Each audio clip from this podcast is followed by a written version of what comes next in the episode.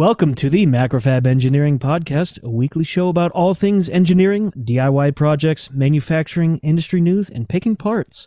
We're your hosts, electrical engineers Stephen Craig. and Parker Dillman. This is episode 359.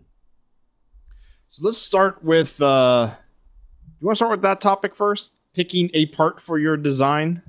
Yeah, I think I think that'd be fun. So I've been doing some research recently, uh, where I've I've been interviewing engineers and asking a handful of questions about their methods through how they go about getting parts or selecting parts. Like the way I've been framing it with the people I've been interviewing is how do you get to the point where you are you get that warm and fuzzy feeling about the part that that you, you're like this is mine this is the one for for my design and uh, i've already interviewed a handful of engineers and i've been like i said this is a, a little bit of a research project and uh, and i've i've gotten a variety of answers that's been fun and i thought it would be interesting to ask the same questions to parker and get his answers to these uh, these questions here so let's just go ahead and and jump right in. And uh, one of the things to note about this, some of these questions are really wide open, so they're up to your interpretation on how you want to answer them,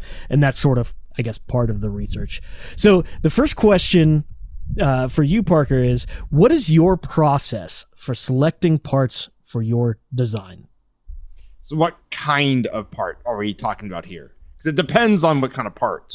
Well, just just in, inform me. Just just go for it. All right. So, if it's a, let's say if it's a microcontroller, um, for my projects, it's generally going to be something that I kind of already know the tool chain for. Um, I generally don't go seeking out new architectures just for the sake of doing so. Um, so like ATmega SAMD stuff, um, you know, parallax propeller. It really depends on what kind of project uh, that the microcontroller needs, like what functions the microcontroller needs to do.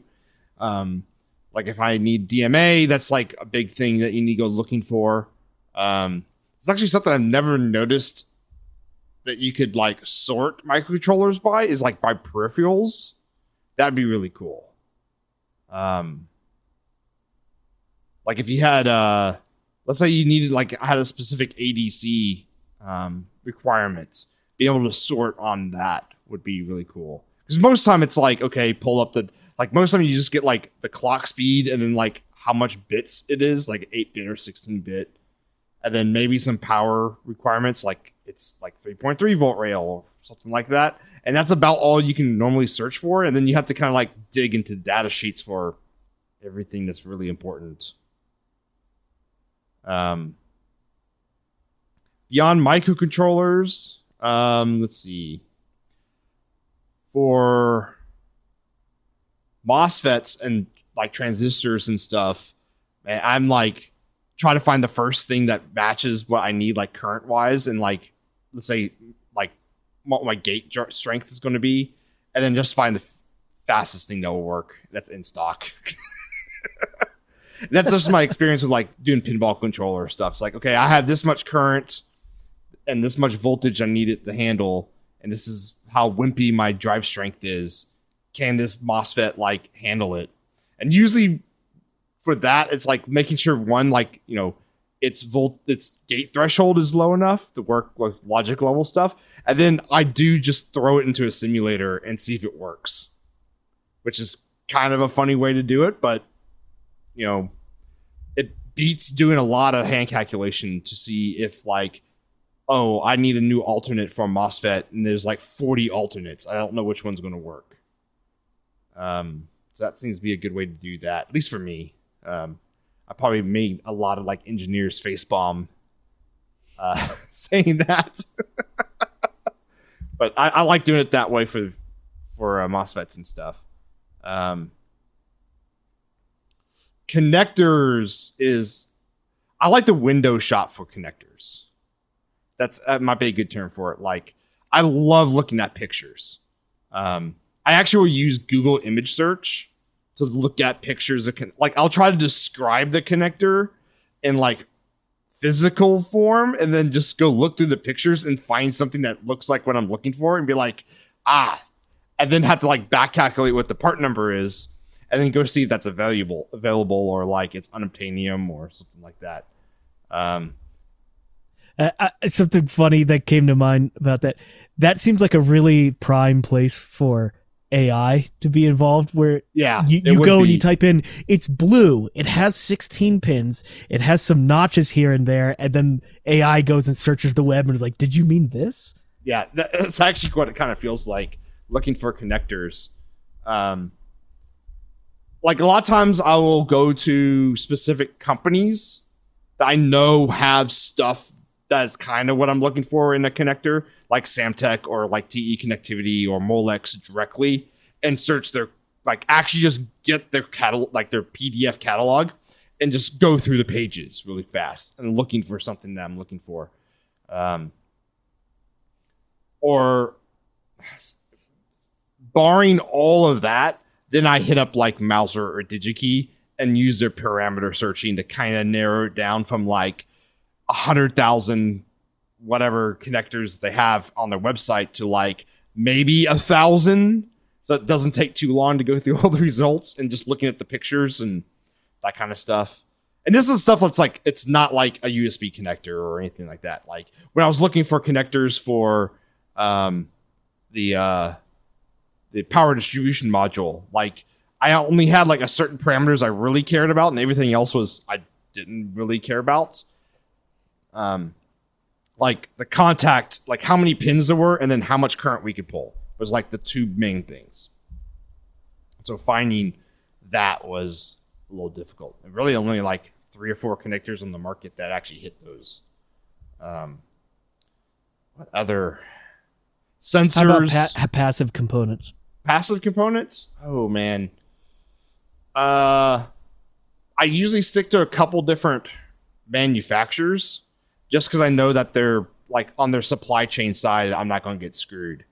Um i mean it helps buying from like authorized dealers but when you you know like panasonic resistors is just something i i'm always just going to pick a panasonic resistor. Um like thick or thin film for surface mount. Like I know there's other kinds, but that's pretty much all I spec out. Um, same thing with like uh, capacitors, like Ke- like sticking with Kemet and not always Kemet, but like uh, Murata, et cetera, et cetera. Like the big name brands, I generally would stick with them first, and then honestly after that, it's like, what value do I need? What's the package size? Make sure it's in the right voltage tolerance, and then what's the cheapest and in stock um, that's beyond that. That's about it. Um, maybe if you had like, I needed some like some specific frequency stuff, like if it was like in a switcher, a power supply switcher, you might I might look at those settings. But most time it's I'm not doing a switcher. Um, that's about it there. But like sticking with the name brands is typically what I do. Um, also because their data sheets are better. Like when you go look at a Murata is really good at this. Their ceramic capacitors will actually show like here's the you know how much voltage you're giving the chip and actually how much capacitance it will have. Like they actually will have those curves, whereas a lot of other manufacturers are just like, eh, we don't have any of that information. Good luck. oh you mean for voltage dependent capacitance in ceramics Yeah, yeah, Yeah. Uh, which is what ceramic capacitors have, and you know, ninety nine percent of the capacitors that people use out there in products are usually ceramics. Um, and yeah, most people don't even pay attention to the voltage dependent part, so they just assume that maybe the uh like let's say they need a 16 volt 10 microfarad ceramic that's like that's a big capacitor but let's just say that um, and they go, "Oh, that's out of stock. So let's go to the, the um, let's go to a different voltage rating." And they might ha- didn't do the derating correctly or anything like that. Um, that might actually be more on procurement, I guess, to learn that, or just go back to the engineers and get approval. But I don't know if a lot of engineers even really like think about that because it's not in a lot of data sheets. Um, I've only seen a couple manufacturers put that in there. Um, Might be a CYA thing. yeah, it could be. Yeah, the uh, sensors and that kind of stuff. It's more of a. Funny enough, like if I need to measure a specific thing, um, like in this, uh, what's a good case I'm currently working on project. Um,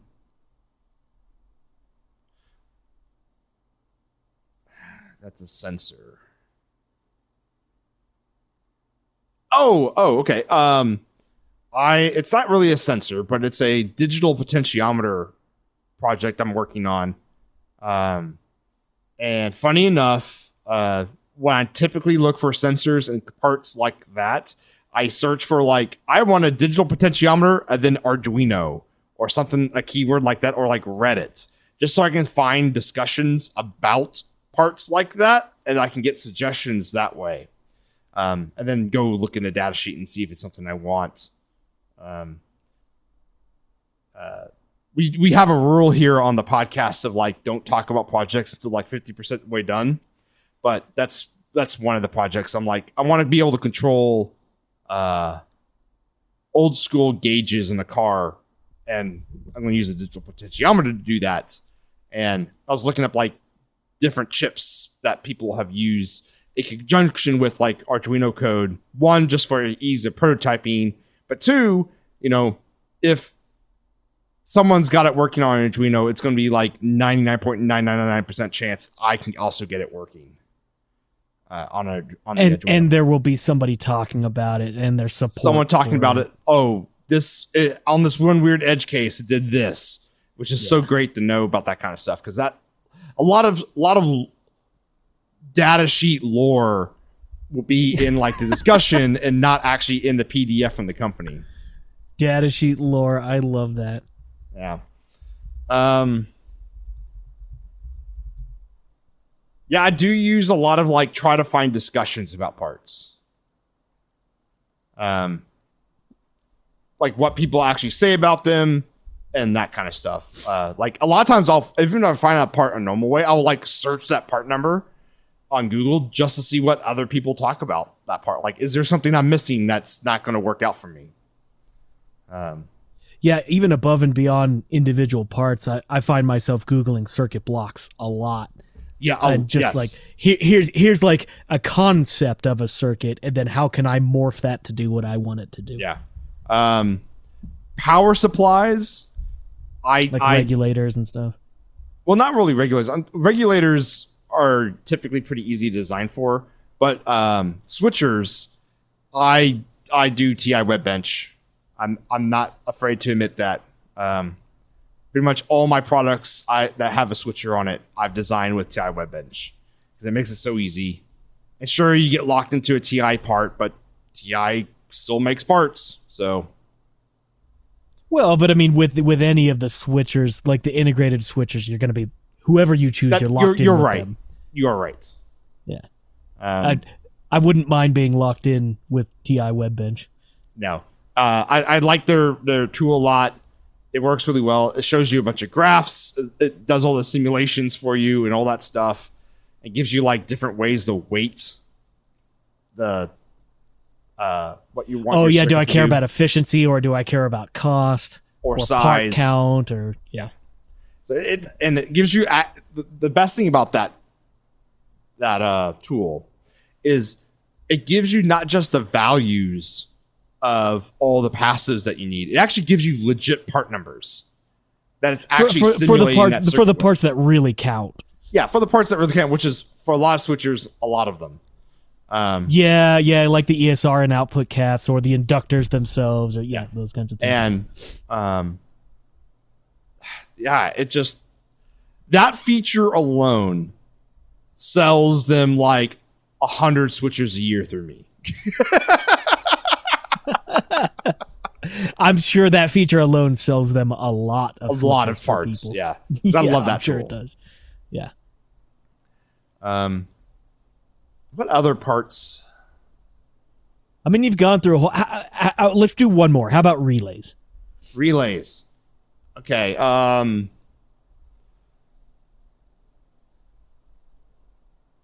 basically current ratings is what I mainly look at, but also I started looking more into voltage and how difficult it is to switch high, especially DC, high DC currents, um, because of arcing, and uh, realizing that's not the way to go. I guess. um, the man, the problem with relays too is, um, you kind of, especially if you start doing like very specific things, like what I was doing with pinball. Um, you kind of just get locked into a specific brand, um, and you can't really switch out of it. Mm-hmm. It's not like there's a specific. All the manufacturers tend to have their own footprints. At least for the soldered on ones. I know there's some that are like socket design for like DIN rail stuff, um, but you know most of us don't really deal with DIN rail stuff. Um, so you kind of get locked into a footprint, which is kind of a shame. Um, yeah, really. Besides just hitting the right specifications, I don't have a need a secret sauce in finding a a relay. yeah, I no, wish no there worries. was more ways to because I mainly deal with DC, so finding relays that actually would that actually have their specs for DC um, would be better. Most manufacturers also don't really tell you until you dig into their data sheet, and it's like, oh, this is like the max DC switching, and then they give you kind of like the min too. But it would be nice. There is a curve there. It's not linear, and it'd be nice to have a curve there from the manufacturers. Hmm. But I understand why they don't, because it's like it's a lot of testing. To make sure your relays handle that. Well, and and just to be clear, these questions are pretty wide open. It's more about seeing how you your process as a whole on, Yeah. on approaching these things. Yeah. And and and I'm in, in a way I'm I'm comparing these the way you answer this with the way everyone else answers it and I'm seeing where things align and where things are are not the same. And what's funny is I, I'll spill the beans on one thing and and this is unsurprising, but almost everyone I've asked this question to is always like, "Well, I I go to the the regular guys and I see what's in stock," and and I, I think I think a few years ago, if you if I had asked that question, that may not have been the same thing. But like, I mean, because it, obviously because the the uh, supply shortage on things like that's just that has become a new thing that we have to care about. Yeah, I would say on we didn't the, before. um on certain parts I care if it's in stock or not. Other parts I don't. Like I know I can get alternates easily for, like passives, maybe some actives, discrete actives like MOSFETs and stuff. But it's when you start getting to where you get locked down in your design and you can't get around it, like a microcontroller or a fancy relay or um, a, a sensor. That's when that really matters. And if you if I could see like stock history, that'd make it so it'd be super easy to decide if I want that part or not. Mm-hmm. Um, now all it takes is you know one one designer to use that part in their design and then go, oh, now we need to build like ten thousands of these, and it wipes out everything, right? Um, Right. There's not much you can do there, but at least if you looked at historical data, like if you look at the historical data for like AT SAMD 21 uh, G18 microcontrollers, which is like the one that's on like Arduino's, uh, the newer Arduino's, like it microchip will come into stock for like two days and then everything gets depleted.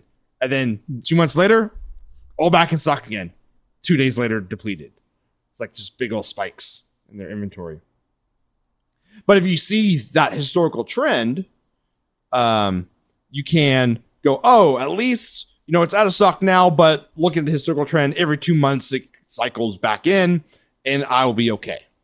Stuff like that. Instead of being also, like, the- you know, if if that's a trend where you see it's in stock for two days, that at least gives you some idea that like, oh, if you see it in stock, buy it immediately. buy it immediately. Um, versus just seeing like, oh, it's going to be in stock in two months. Mm-hmm. Whereas you don't know if that's an actually legit or just like the company said that and it actually doesn't really hold their their stock numbers. All right. Well, let's uh, let's go on to the second question. This this one should be fairly quick, I think. Um, so the question is, what is your preferred method of learning about electronics? And and, and I'll, I'll, to kind of make this a little bit easier, I'll, I'll throw like an example. Let's say let's say your boss came up to you and was like, "I need you to design X Y Z circuit," and you know that circuit has an op amp in it, and that op amp you need you need some stuff that maybe you're unsure about, but but you know that it has specifications that uh, maybe you're not fully aware of. How would you? What is your preferred method of going about learning electronics, uh, specifically that op amp? I guess.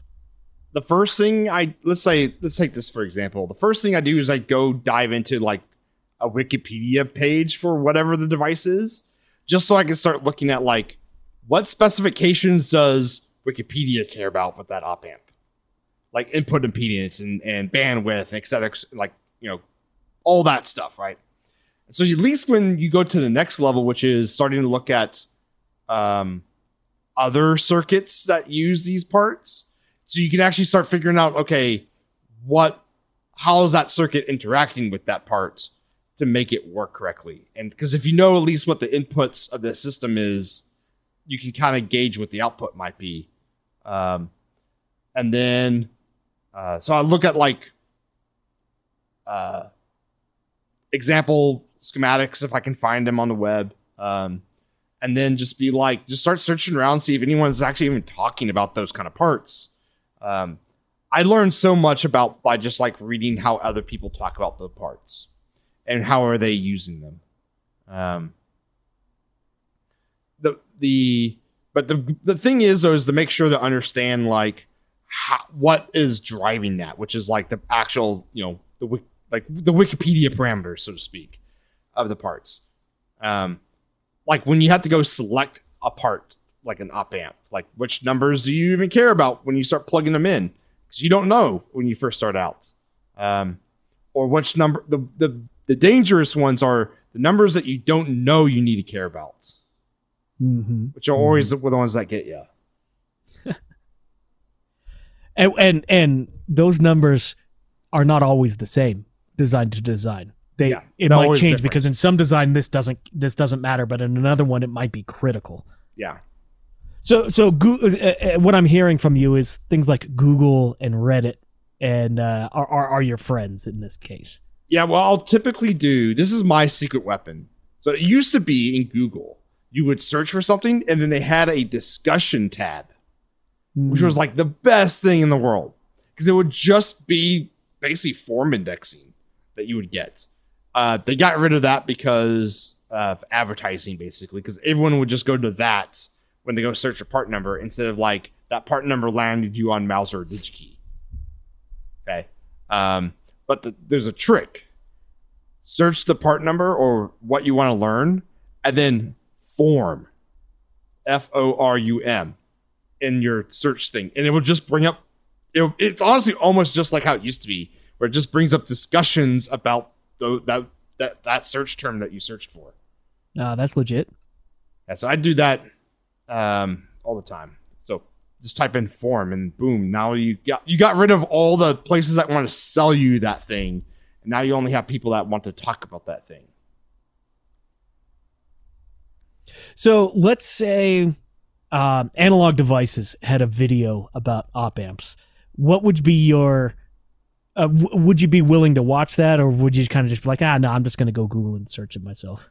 Um, it depends on how long the video is, and how much filler there is, and how much it's either trying to teach me or sell me on the parts. Mm. Uh, it's kind of hard to gauge that, but if, typically, if it's like if it's on the shorter end of the side, let's say like two minutes long it's definitely going to be advertisements. If it's between that two minute and like 15 minute ish, I'm like, that's probably going to be good content. Any longer, then you're getting into like Dave Jones EEVblog and like he talks about stuff way too long. Okay. Yeah. Good information. Uh, okay. So the last question here, and uh, this is, this is for, uh, this is for Parker to kind of inform us on um, your thoughts on things. Uh, how would you make the process of selecting parts for your design easier? What would you like to see that makes it easier for you? Honestly, discussion threads on like the part page. People So people can make comments. specific parts. on that part. Like basically build a a a a because we do this in our, our Slack channel is like people will post like I'm thinking about using XYZ part. Does anyone know anything about this? And then like usually there's a couple people that are like, hey, I've used that part or something similar. That kind of discussion, unfortunately, in our Slack gets lost because it's you know 90 days retention period. Um, but that's the kind of information that's super important to, at least for me, selecting the parts. Is what do other someone else- engineers think about this? Yeah. Has anyone actually used this part before? It that probably stems from the fact that I've never worked under another engineer, like design engineer. I've always been like on my own, right? I never worked on another uh, under another design electrical engineer before. So I'm like, I'll come up with something. I'm like, I have no idea if that's good or not. Let me go Google around and see if that's anywhere near a good idea. That's actually the best thing about this podcast is I can come up with ideas and then in within like a couple hours, I have people telling me if it's a good idea or a bad idea. Seems like you take a very practical approach at every turn. You, when searching for a part, you're looking for validation um, elsewhere, and and that's not like a that's not a dig or, or anything like that. But you're saying like, okay, I found this part, maybe it'll work. Has anyone else had success with it? You're, Yeah. you're kind of searching for that all over the place. And and and I've I've talked to other engineers who basically say the same thing. Yeah. So you're not Um, alone in there. There, there are some times where I'll like you just can't find anything. It's like, well, I'm going to try it anyways, right? But Yeah, you- may, maybe you're the pioneer. Maybe you're Yeah. the first one. And when that happens, though, I try to design the risk out of that. So that when I try this new thing, it minimizes time and money basically spent on that one thing. So like maybe design it into a separate board that you can like glue onto another board that you know it all works. But you might want to be able to like, oh, I don't know which of these four sensors that um that are uh solar controllers for solar panels, right? Because that's uh one of the projects I'm working on and I don't know which one I'm going to use. So I'm going to design the rest of my board, which I know 99% of the time I'm that's it's locked in already, right? The BOM is good, like the microcontroller and all that stuff's good. But this one section, I don't know which one I'm going to go with. So maybe designing the board around being able to swap that module out, and so you reduce the risk overall of your project. And you can like basically build one board and then those three subboards and just plug them in and out and measure all the different performances and take your risks that way. Um, risk management is actually a, just a blanket over that whole thing, right? Looking for validation uh, uh, to reduce your risk, um, and also uh, if you can't find that, then reduce your risk in your design by in your prototype phase. You, you know, I, I talked with one engineer and I, I heard something unique that I haven't heard from anyone else uh, basically ever. And and this engineer works in a a situation where they, they're really heavily regulated. So they have to prove a lot of their design requirements and they have to be able to at a moment's notice pull up their testing documents and say like here's here's how I prove that my design does what it does. So their search, their very first thing that they do is if they find a part that even even smells like it might work for them, uh, the first thing they do is they say, "Does it have a a, a, uh dev board?" Like, uh, can I get a dev board of of whatever it is? It doesn't matter what it is. And then if they if it doesn't have a dev board, they weigh is it worth me making a dev board for this? Because basically, any for their designs, any kind of thing that the datasheet claims, they have to be able to test Validate that it it. actually did that. Yeah, Yeah, yeah. Um, long, long time ago, back when uh, Macrofab was still aimed at like the maker markets, like Hmm. it being a thing. Um, we came up with, I, think you and I basically came up with this idea of being able to have a like you would just type in the part number you want and it would build a breakout board for you Mm, and yep, assemble it for you. Yeah. Um, we actually prototyped that out similar. and um, so like you would basically type in a part number, it would get it would basically go, oh, that is footprint XYZ, like QFN 16, and go, oh, we already have a we have a QFN 16 breakout board, and then you it would put that onto the board with pins already done, and then there would be um where you could set a capacitor. Well basically it gave you a bunch of pads too that you could populate pull up pull downs and capacitors of different values or whatever into those pins. So you can basically almost like define your breakout board in a browser instead of having to do any design work on on in your EDA tool. Um, I'd love love to be able to explore that option again, um, but It gets that- really complex real fast. it could get real complex real fast.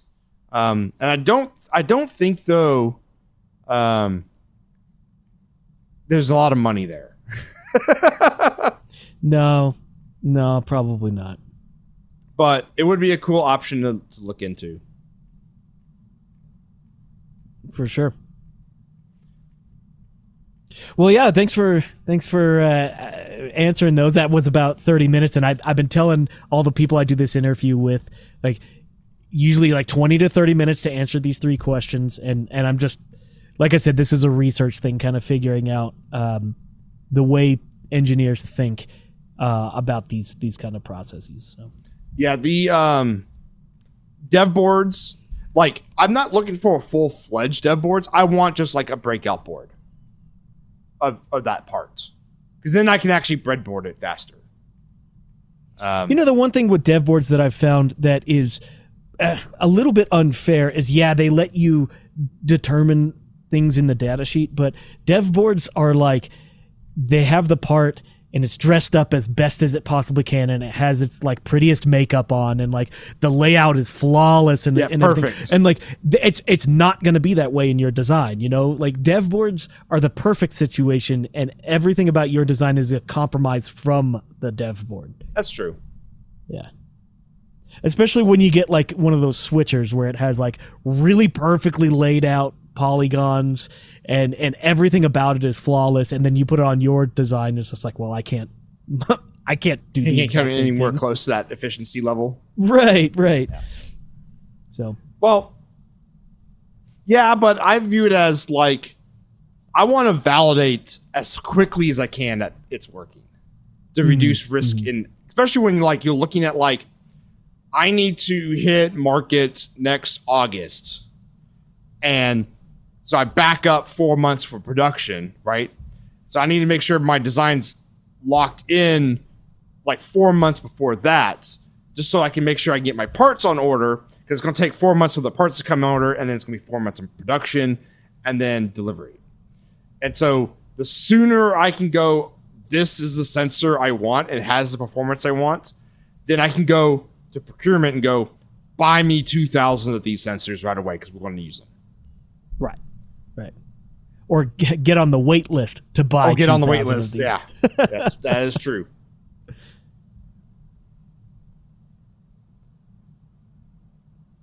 All right, so uh, let's move on to the next topic. Um, Parker, you're resurrecting an old project in terms of it's been on your mind and you've been working on it, but resurrecting in terms of talking about it here.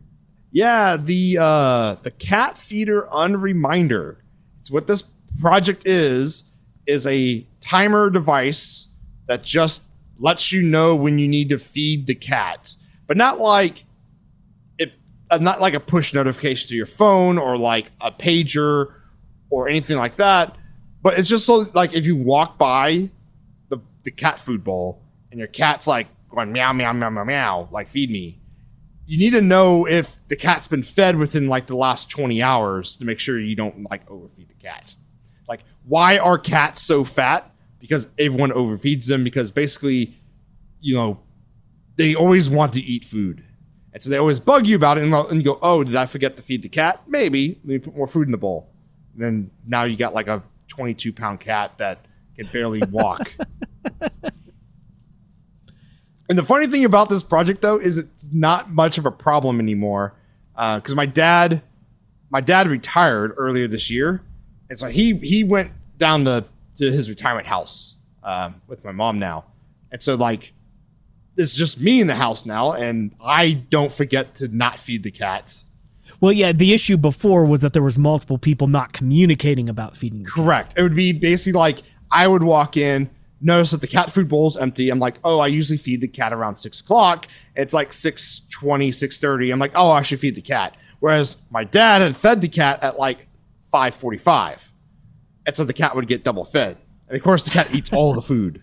And the cat's okay with that. Yeah, the cat's totally cool with that. so it kind of got shelved for a bit. I was working on other projects. And then um, I, I was uh, going through some some uh, development boards I had and organizing them, and I found my development board for the AEM uh, 10941, which is a this, which is the solar charger that I was going to use for this project. And I'm like, you know what, Parker, you should just finish this project because you already have all the parts or most of the parts. You have like 90% of the parts here. You just got to get stuff kind of lined up and then make a board. Boom, done, right? Well, I started experimenting with this, uh, actually like running current calculations and charging up. Um, because I, I have the AEM uh, 10941 set up as a super capacitor charger. Like there's like a lithium battery mode and that kind of stuff, but I'm using the super cap style um, charging and um, seeing like how much current can you actually one hold for long periods of time and charge up and basically because this is all battery operated and solar powered so it's low power yeah overall. everything's got to be low power about it um because i don't want it to plug into anything um i just kind of want it to just be a box that just sits there on top of like the food container and then like light shines on it every so often and the original interface was basically a button and then an led and the led would uh, and the, well, two LEDs. One LED would be lit when um, it's in like standby mode, and then the other LED would, you know, a different color would light up when it was time to feed. You press the button, it resets, good to go. Problem is, LEDs are power hungry. Even like pulsing them, it was still like above a milliamp, which you're like, oh, that's not a lot of power, Parker. But when you're talking about like a solar panel, that's a lot of power um, especially when you like don't want any primary batteries in this at all. Funny enough, is like I could probably make this powered off like a lithium coin cell and do like that, do that LED, and it'd be fine for probably like two or three years. But just replace the battery, yeah. Yeah, you just replace the battery when the battery dies. But that's not fun. Um. So, um, I just I actually was like, looking around my desk, and lo and behold, I'm like, wait. There used there, there are calculators that are fully solar powered that have indefinitely displayable displays. They just don't light up. They're just like, you know, reflective. What was it? Uh what kind of LCD screens are those called? Um Oh, I don't know the name of it. I don't think they're called reflective, but they might be. Anyways, the, the, it's a segment style of LCDs. Um, and so I started looking around like how do you drive like how do you drive those? And most people just hook them up to a driver chip that does that. And I'm like, well, that's fine, but then you need like a microcontroller to like wake up and then send a serial string to that controller so it displays like you know whatever you want to notify the person and that kind of stuff. I'm like, man, that's a lot. And then you got to get a right driver to match the LCD, and yeah, that's like that's a lot more stuff too. And so I'm like, well, what really is what you're driving these screens with is basically a low voltage AC current, um, like between three and six volts AC.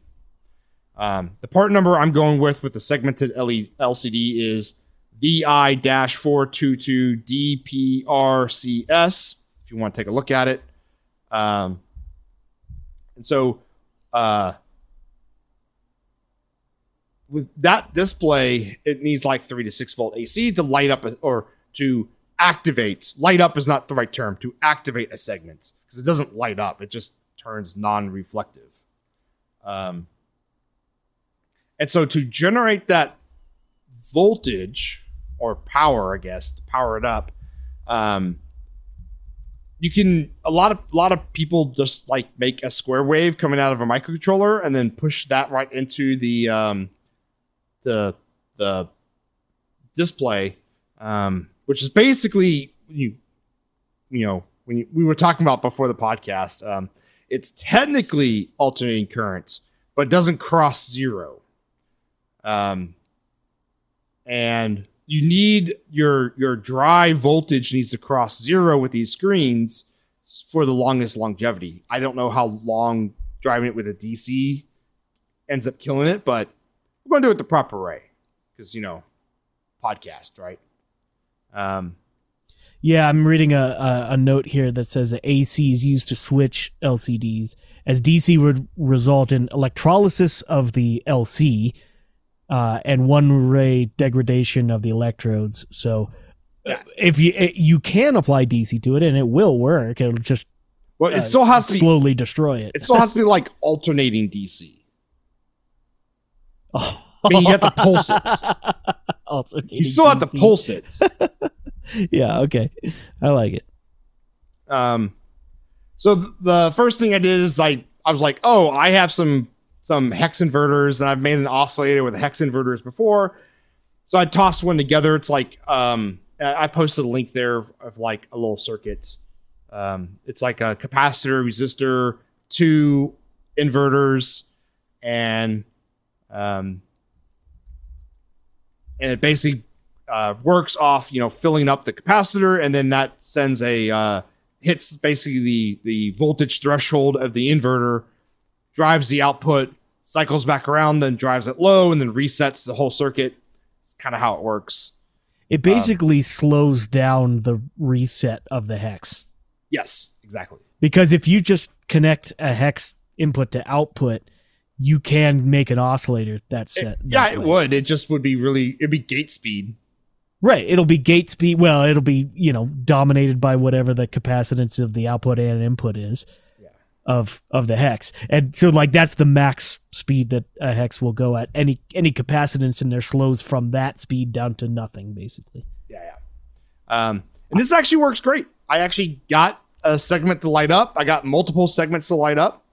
Um, really the only problem was it's still better than the LED, but it pulls about 117 microamps of power or, or of current, I should say, um, which is a tenth of what the LED pulled. Which good. We're, we're, we're moving in the right direction, but I know we can get better. so I asked the Slack channel, and um, so there's another component um, that's in that 4000 series. It's a there's a uh, 4047 which actually is an oscillator, and you set it with the same amount of parts, a capacitor, or, you know, RC circuit basically, and mxshift from Slack says these will pull around 20 microamps. So we've already gone down another order of magnitude, right? Um, good. Can we go lower though? Uh, metacollin from our Slack channel suggested a comparator with an oscillator configuration, and we basically have to run two of these because we need, you know, we need, we can't just have one oscillating DC uh, output. We need to have an inverted as well. So we actually do have a crossing zero point for the screen. Um, and so you basically need two comparators, but that pulls around supposedly around one microamp. We don't really know yet until we experiment with it, but it should be around one microamp. Yeah, we were looking in the uh, what the data sheet for it, and it was one microamp out at fifty to hundred hertz, somewhere in that range. So, And this is like we're talking like somewhere north of 50 hertz is what we need. It doesn't displays really don't care. Just as long as you cross zero and drive them the other way for equal duty cycle is really what they care about. yeah, the design doesn't matter exactly if it if it's fifty hertz or if it's uh, sixty hertz or if it's hundred hertz. Like, I don't think the user will know. No, I don't think the display will care either. Right. Um, and then Eric Smith just posted actually in our our Slack channel, um, where there's no there's new MEMS oscillators which I haven't looked at yet. Um, and I wonder if we can get a MEMS oscillator because the one that that uh, Eric Smith posted is like a standard, you know, thirty two point seven six eight kilohertz oscillator. Um, I don't know if they make a MEMS oscillator that goes to like 100 hertz, but that also could be an option, right? Well, I, I, funny enough, right before this podcast, I was looking at this um, this uh, manufacturer. SiTime is uh is the name of the manufacturer, and they make these small. They're most of them come in BGA packages, like little four pin BGA package oscillator chips. And yeah, they're they're little MEMS guys. They have some that are fixed frequencies, but some also that uh, are selectable. So I I saw some that went down to one hertz. So you you could look into this, and and they claim less than one microamp, but if you look in the data sheet, that one microamp changes to like three or four microamps as soon as you start looking at um, some of the uh, some of the more uh, specific characteristics of your design. It it is worth uh, looking into, however. MEMS stuff is really cool, um, and you might be able to get away with fewer components, even fewer than just R and C, maybe just R. I don't I don't know exactly how these ones work, but Yeah, I'm looking at they do make those MEMS oscillators in one hertz configuration. yep. Here's one that's 32. I wonder if 32 would be fast enough. Probably doesn't care. And and there's no way that the actual MEMS trampoline on the inside that they have is oscillating at one hertz. It's got to have a, a huge amount of uh, division in there. Mm-hmm. I wonder how much these pull. I, I wonder if you know what? Can we get a dev board with one of these That oscillators on it? Because it's a BGA, and there's like no way I'm hand I'm soldering that by hand for to test it out. Wow, this this one chip, I don't know, I don't even know the what is it, the SIT fifteen thirty two I'm looking at right now. It has a mechanical shock resistance of ten thousand G's. It So can- the so the cat feeder unreminder can handle being knocked off the counter by the cat easily and not lose its Easily. counts. Yeah, yeah. I mean, it might it might jump one count, but you know, across what what is your what is your timer like? Sixteen hours or twenty hours or something like Somewhere that. in that north, yeah. Yeah, yeah, yeah. So one count and that's not gonna. Let's just put it this way: one count's not gonna kill the cat. No. Ten thousand G's. That's amazing. So really, um, this is pulling about the same amount of current as the op amp stuff, the co- Mhm. comparator circuits. but you're only gonna get uh, a unipolar output out of this thing. You're still gonna have to, have need invert that. Yeah, I still need a a uh, a, uh comparator or an inverter to flip that. Right. So, uh, you know, even though this pulls a little bit less by itself, you're going to have to add the power budget of whatever the inversion is. So, yeah, this might be like a fancier way of doing it, but you might end up over your budget having to do both of those. Yeah, we're probably gonna try. I'm gonna get some 40 47s on order, and then some uh, some comparators, and uh, we'll try that out and see how much how low current can we go. Um, but I'm running into another problem now. I'm already at the range of my uh, multimeter because I have like a Siglent what uh, 3045 I think, which is a four and a half digit. Um, I'm already at the area or zone of the meter where like it's not really accurate measuring currents this low. Um, so I need to find a better way to measure currents. Um, so if anyone has suggestions in our Slack channel, um, let us know what might be a good way to start measuring currents. I probably need if I'm going to do more low power stuff, and I plan on doing it. Um, I probably want to get something that's like not like like cobbled together on my bench. Probably need to get something that's actually a tool. All right. Well, I'm looking forward to it. Me too. Let's wrap up this podcast. Yeah. All right. Well, I think my cat's that- meowing at me. It wants to be fed. well, sounds like you need a device that tells you if you should feed it or not. yeah. So that was the Macrofab Engineering Podcast. We were your hosts, Stephen Craig and Parker Dolman. Take it easy. Later, everyone.